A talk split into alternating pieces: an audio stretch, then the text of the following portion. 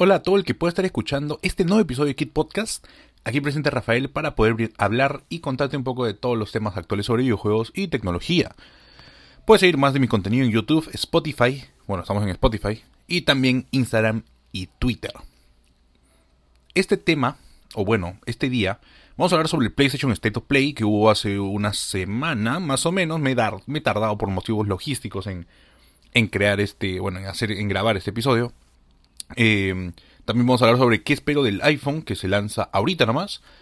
Bueno, se anuncia ahorita nomás el iPhone 13 o supuestamente el 13. Y también de los juegos Director's Cut que está lanzando PlayStation últimamente. Sony y PlayStation la semana pasada nos sorprendieron con los anuncios de los que se viene para la consola en el futuro. No tan específicamente este año, pero sí un futuro no tan lejano, o al menos para el 2022.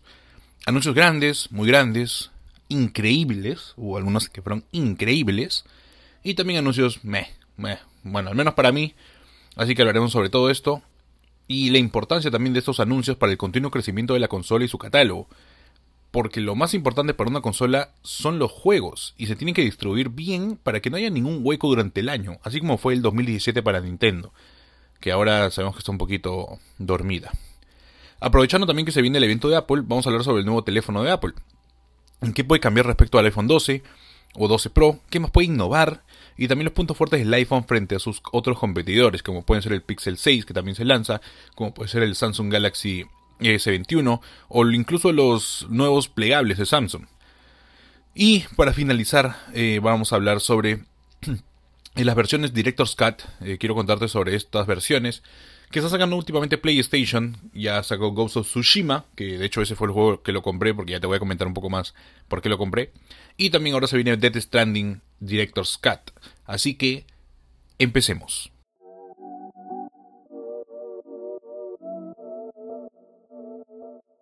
La presentación de PlayStation fue, bueno, no fue graciosa, sino que me había olvidado del evento porque estaba trabajando.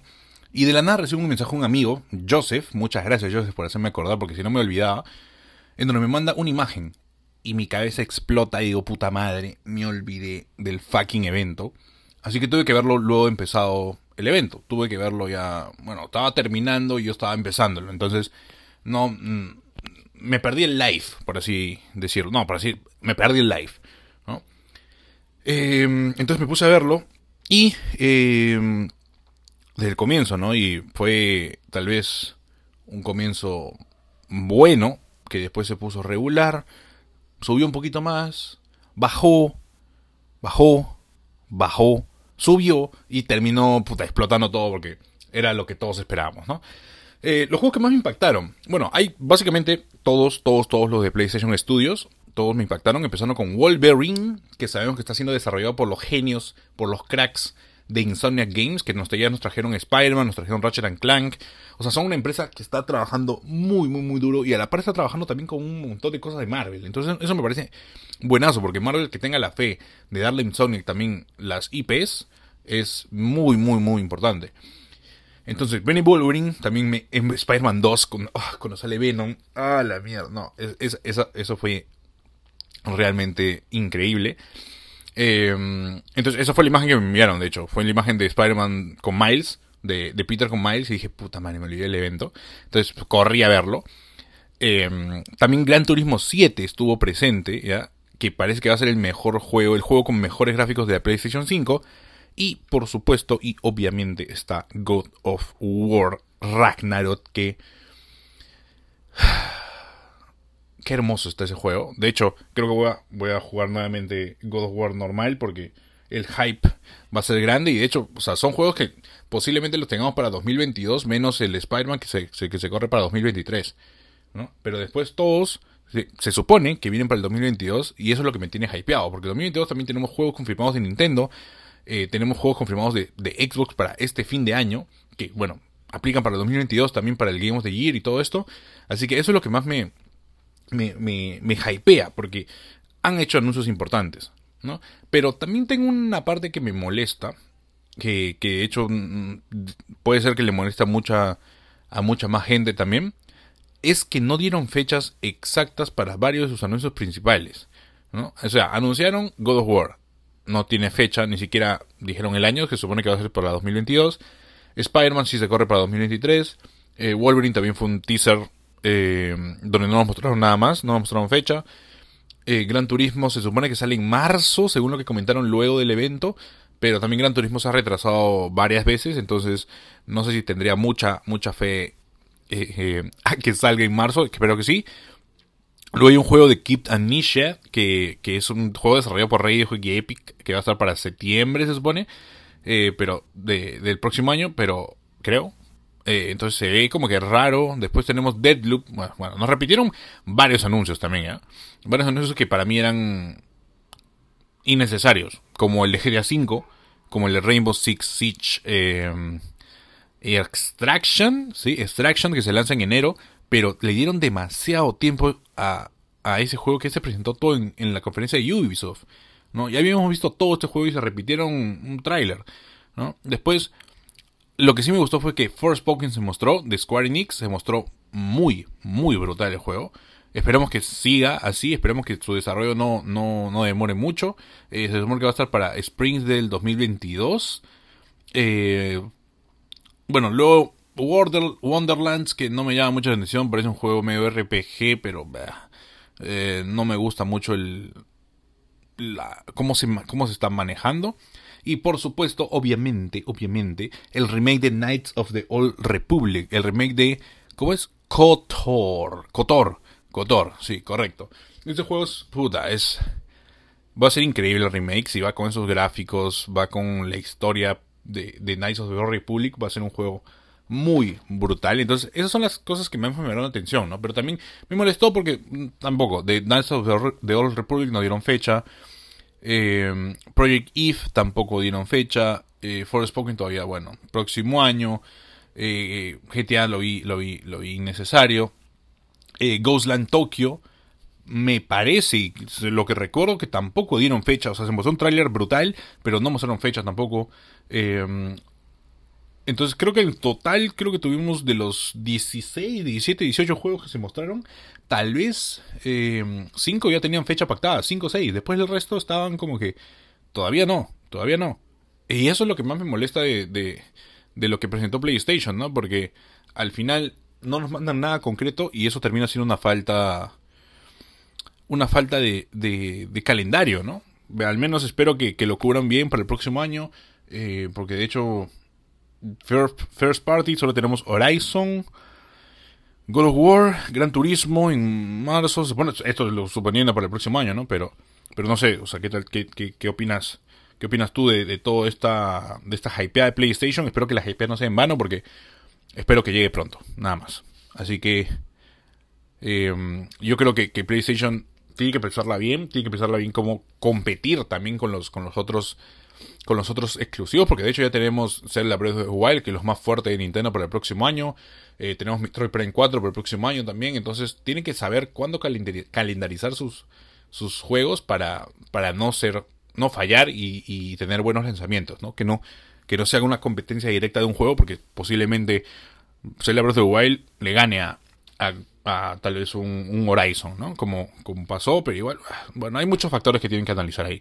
¿Le da para competir? Obviamente le da para competir. Yo creo que los exclusivos de Sony son uno de los más grandes, tienen los más grandes exclusivos ahorita de la industria, junto a Nintendo. Xbox se queda un poquito atrás, pero yo, o sea, al menos para mí, está en calidad, tiene muchísima PlayStation para competir con Nintendo.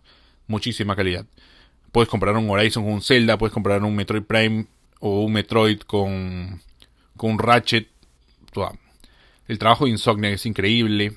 Tiene muy buenas desarrolladoras a su mano PlayStation. Entonces yo creo que sí es un gran competidor para la industria. Y eso. Bueno, vamos al siguiente bloque. Pero yo creo que va por muy buen camino PlayStation. Y me emociona, pero quiero que den fechas. Eso voy.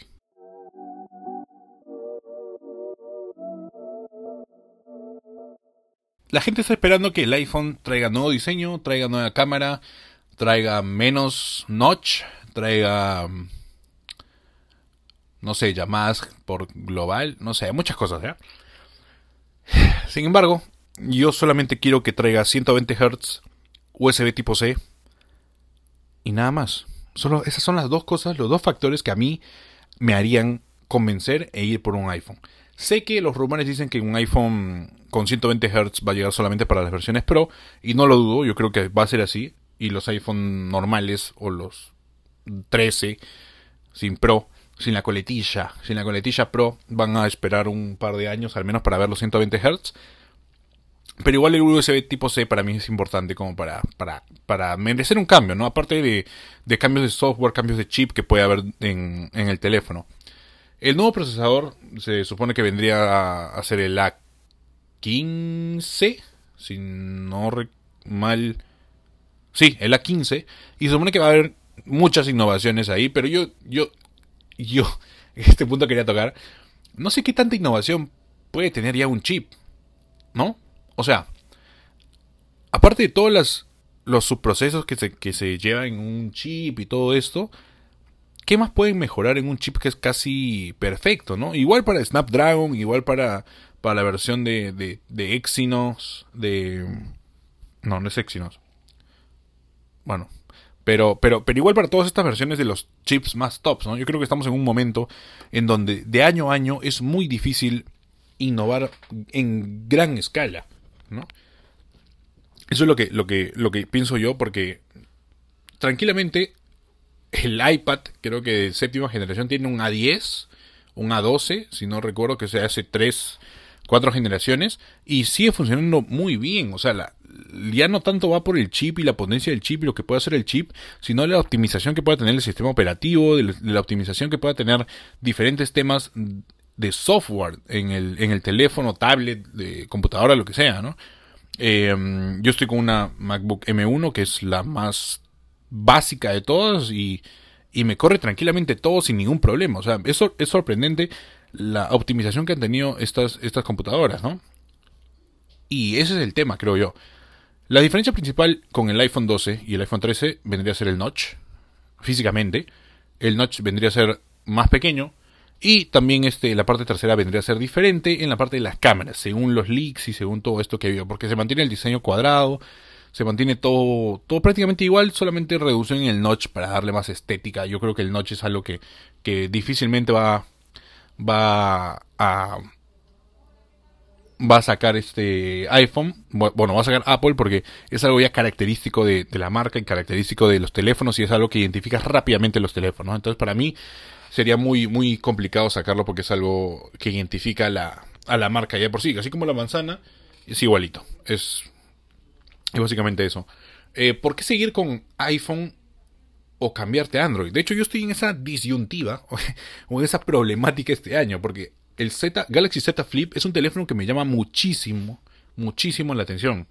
Es un teléfono que me gusta porque ha innovado un montón. Tiene el mejor procesador, o sea, tal vez la cámara no sea la mejor, tal vez no sea la pantalla la mejor, pero es un teléfono que innova muchísimo, y eso es lo que me llama la atención mucho. En cambio, iPhone viene haciendo lo mismo desde hace un par de años, ¿no? Porque el iPhone 11 ya tenía las características y el diseño solamente cambió al 12.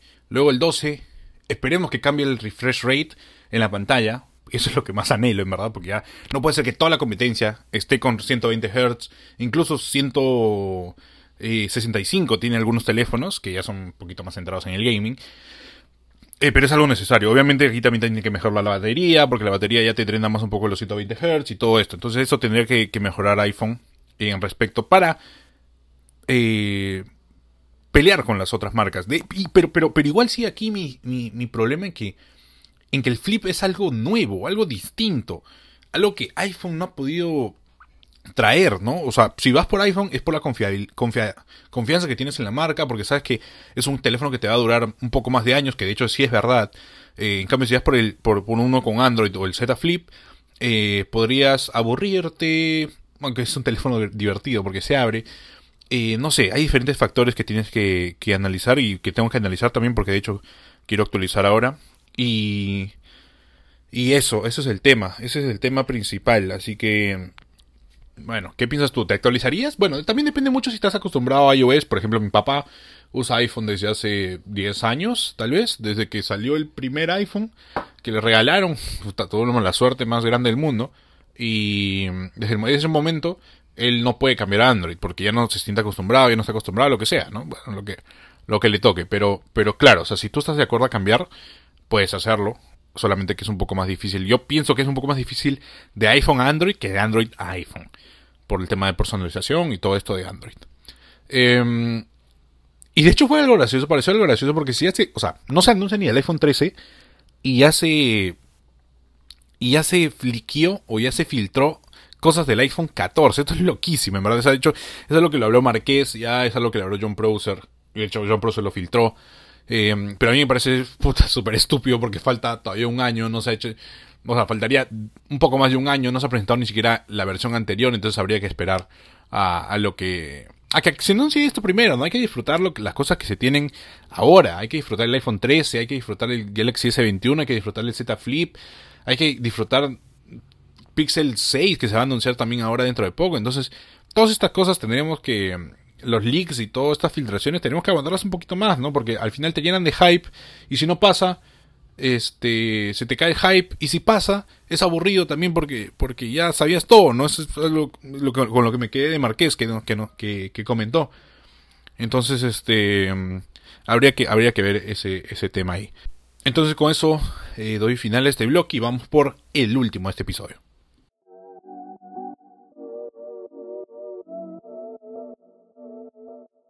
Hace algunos meses, PlayStation anunció las versiones Director's Cut de Ghost of Tsushima, o Tsushima, no sé cómo decirlo hasta ahorita, y también de Death Stranding, el juego de Hideo Kojima, lo anunció en el E3. Bueno, por ahí, ¿no? Entonces, de hecho, creo que fue en el Summer Game Festival que lo anunció Kojima. Como es pata de Jeff Knightley, lo anunció ahí. Sí, me parece que sí. Bueno, estoy poniéndome a pensar ahorita. Pero solo hay dos de momento, esos dos, ¿no? Me parecen que tal vez pueden funcionar como los PlayStation Hits, pero de una manera muy rápida y con contenido extra. Cosa que los PlayStation Hits no tuvieron, porque los PlayStation Hits demoraron más tiempo en salir, venían más baratos. Porque estas versiones de Director's Cut, si no me equivoco, te cuestan $10 más que las versiones normales. ¿Por qué? Porque viene con el DLC incluido y también con mejoras si es para PlayStation 5, si es para PlayStation 4, dependiendo de eso, ¿no? Pero igual me parece medio trash que te cobren un poco más. O sea, pueden tener un relanzamiento del juego al mismo precio de $60 y el juego normal bajarlo a $40. Eso es para mí sería el escenario ideal. Pero ya sabemos que no hacen eso. No hacen eso, pues. PlayStation quiere más plata. De hecho, ya subió los precios de los juegos para este año, para el PlayStation 5. Y no iba a ser la excepción los Director's Cut. Quisiera que funcionen así como los PlayStation Hits, pero lo que harían es esto. Entonces te comento un poco de mi experiencia ahorita con Ghost of Tsushima, que estoy jugándolo. De hecho, la experiencia es igual. No he notado ningún cambio con la versión estándar. Que la versión estándar, de hecho, la estoy siguiendo por videos. O sea, mientras voy avanzando, voy viendo eso porque quiero hacer la comparativa entre ambas versiones, pero no cambia nada, absolutamente nada. O sea, en el DLC sí cambia algo porque ya te tienen nueva implementación de los enemigos, pueden tomar diferentes posturas y todo esto, pero en el juego base no cambia nada. Entonces yo tranquilamente, en vez de comprarme la Director's Cut, podría haberme comprado el juego base y comprar el DLC por $10, o sea, el juego base está ahorita $40 más o menos, o el 50, bueno, el juego normal, ¿no? Sin Director's Cut. Comprarme el DLC de la isla Iki y ya está. Pero no, quise comprarme la versión Director's Cut porque me parece más completa y porque quería tener la versión de PlayStation 5, que tal vez suene tonto, ¿ya? Pero quería sumar a mi colección de PlayStation 5. Caso contrario va a ser el de Death Stranding, porque el de Death Stranding hasta ahora no he revisado tanto como para saber qué tanto contenido extra trae la Director's Cut. Entonces yo ya tengo el juego base. Y tal vez comprar lo que viene con la Director's Cut me cobre $10 más, lo que sea, ¿no? Pero lo veo mucho más aplicable porque el gasto ya lo hice mucho antes. Entonces, gastar $10 más por un juego que me va a brindar más contenido me parece muy, muy normal, muy lógico si es que quieres tener más contenido en este juego, ¿no? Claro, ya viene el caso. Si no tienes el juego, sí tendrías que comprarte la Director's Cut o lo que sea. Entonces ahí sí afecta un poco más tu bolsillo. Y eso quería llegar. ¿Vale la pena si tienes el juego base?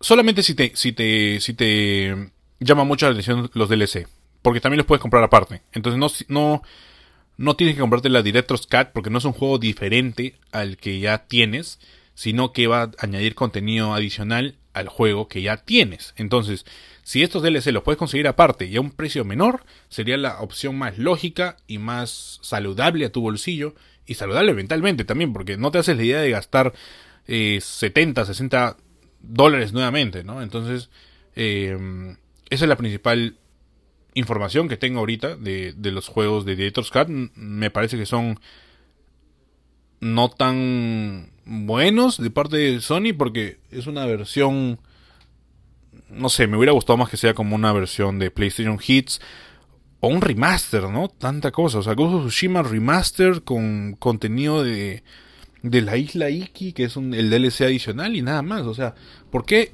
ponerle Director's Cut si es que no tiene ninguna parte que el director de verdad haya querido poner y no lo puso? Como la mayor referencia es la de la Liga de la Justicia, ¿no? Que hay muchas escenas que no se pusieron porque el director cambió. Entonces, cuando llegó Zack Snyder nuevamente, puso estas escenas que se habían borrado, incluso grabó unas nuevas, ¿no? Pero estas Ghost of Tsushima en juegos es diferente. Ghost of Tsushima, Death Stranding, no vas a tener una historia adicional al juego base, o no vas a tener escenas que no estuvieron en el juego base, ¿no? Simplemente es como que una remasterización con un poco más de contenido, si es que meten más contenido, pero nada más. Eso es lo que me parece raro de estos juegos. Pero bueno, cada uno es libre de decidir si comprar o no. De hecho, yo compré el Ghost of Tsushima, no voy a comprar el Death Stranding. Posiblemente lo actualice, sí, para la versión de PlayStation 5 con los contenido extra que venga, pero espero que vengan. Bueno, de hecho, Ghost of Tsushima me está gustando muchísimo. Yo no lo jugué en PlayStation 4, así que lo estoy disfrutando ahorita. Y me parece un juego que está muy bien pensado en su sistema de batalla, en su gameplay. La historia hasta ahorita va normal, pero puede ser mejor. Que de hecho creo que así va a mejorar. Y bueno, ya les contaré cuando lo acabe. Entonces, hasta aquí el episodio de hoy. Muchas gracias por haber escuchado. Si habéis llegado hasta aquí, muchas gracias por llegar hasta aquí. Te agradezco muchísimo. Así que ya nos estamos viendo en el próximo episodio. Puedes seguirme por las redes sociales: Instagram, Twitter. ¿Qué más? Bueno, estás aquí en Spotify. Y ya nos vemos en el próximo episodio de Kid Podcast. Así que nada, adiós y chau.